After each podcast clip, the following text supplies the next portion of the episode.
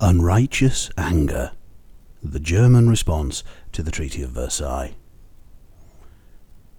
It's not an exaggeration to say that the Treaty of Versailles did not go down well in Germany. In fact, it, it went down like a cup of cold sick.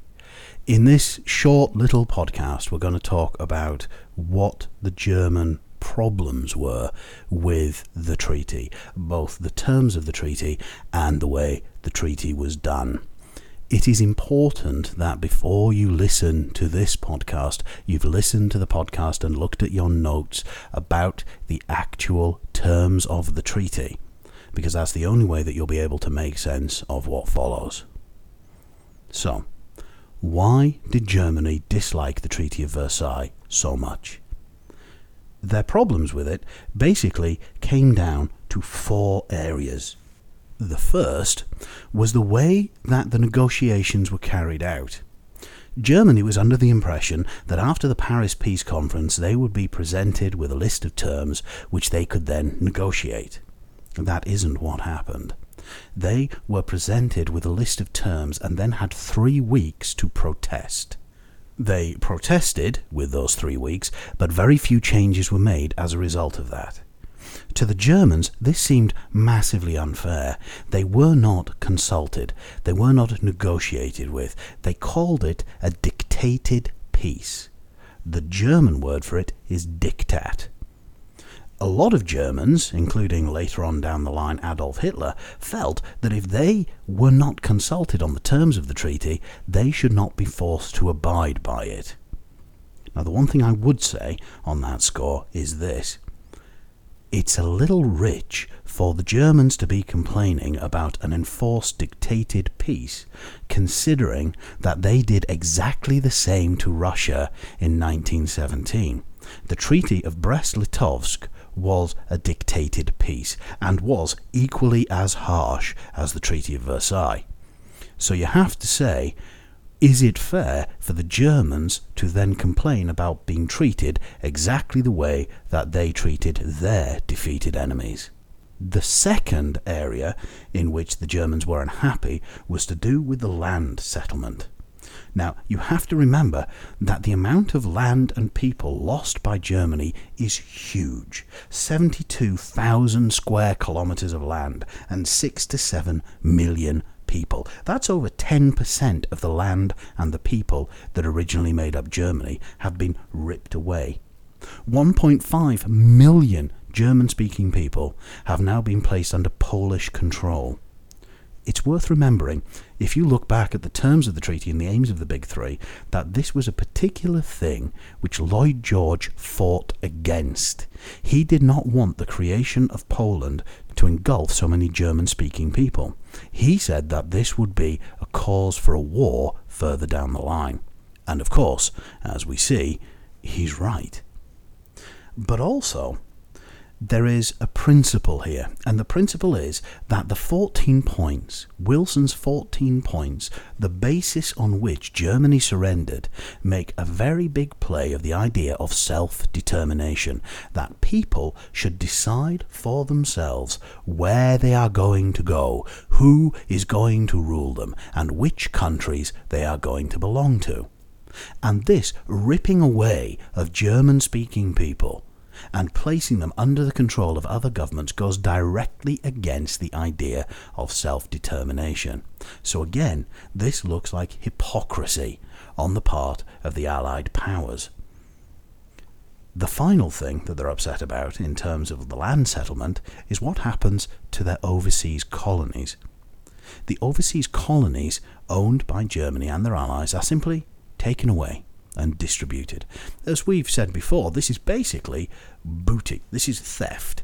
They're taken away and they're given to the victorious powers. And again, from Germany's point of view, this hardly seems fair or in line with the idea of self determination.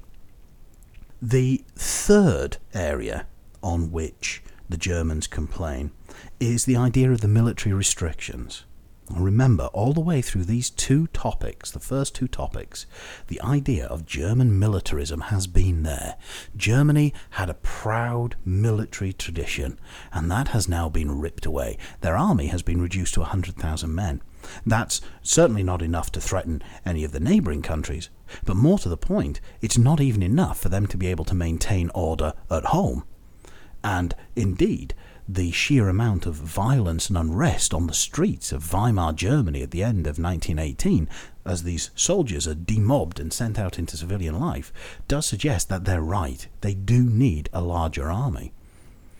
But more than that, there is also the idea that the 14 points say that everybody should disarm.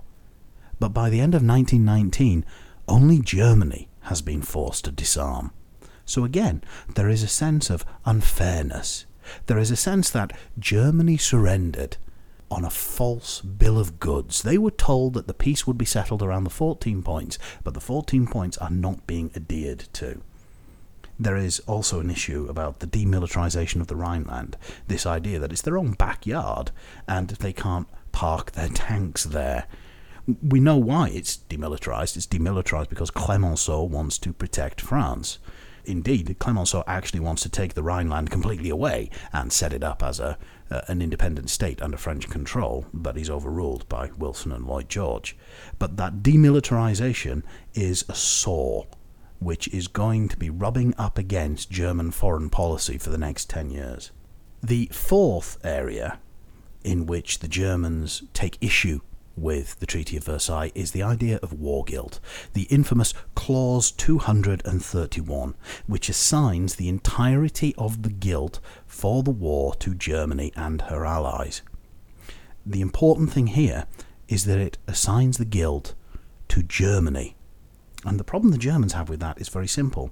The government which got them into the war, led by the Kaiser, is no longer in power. There's a revolution in 1918. The Kaiser abdicates. He's gone. There is a new democratically elected government.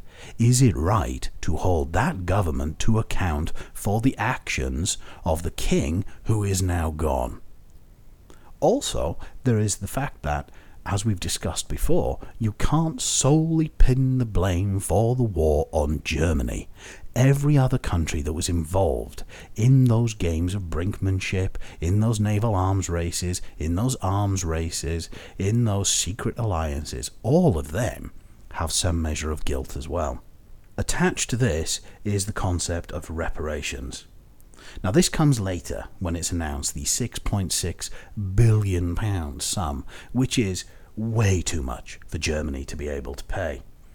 France is not interested in how much Germany can afford to pay. They simply want to ruin Germany. So the idea of this vast sum being expected of them because they are entirely to blame for the war seems both unfair and punitive. It's a punishment put there by France to destroy Germany.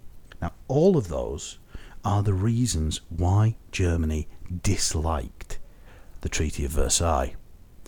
What you have to be able to do in your exam is to weigh up those and think about which ones of them are fair, which one of them is actually a legitimate complaint, or which ones of them. Is it all of them? Is it only one of them? You need to be able to back this up with your knowledge of how Germany acted during the war and of the circumstances that led towards the war, and also of the behaviour of the big three at the Paris Peace Conference. Remember that, get that clear in your head, and you will be able to answer any question on Germany's responses to the Treaty of Versailles. Thank you very much for listening, and good luck in your exams.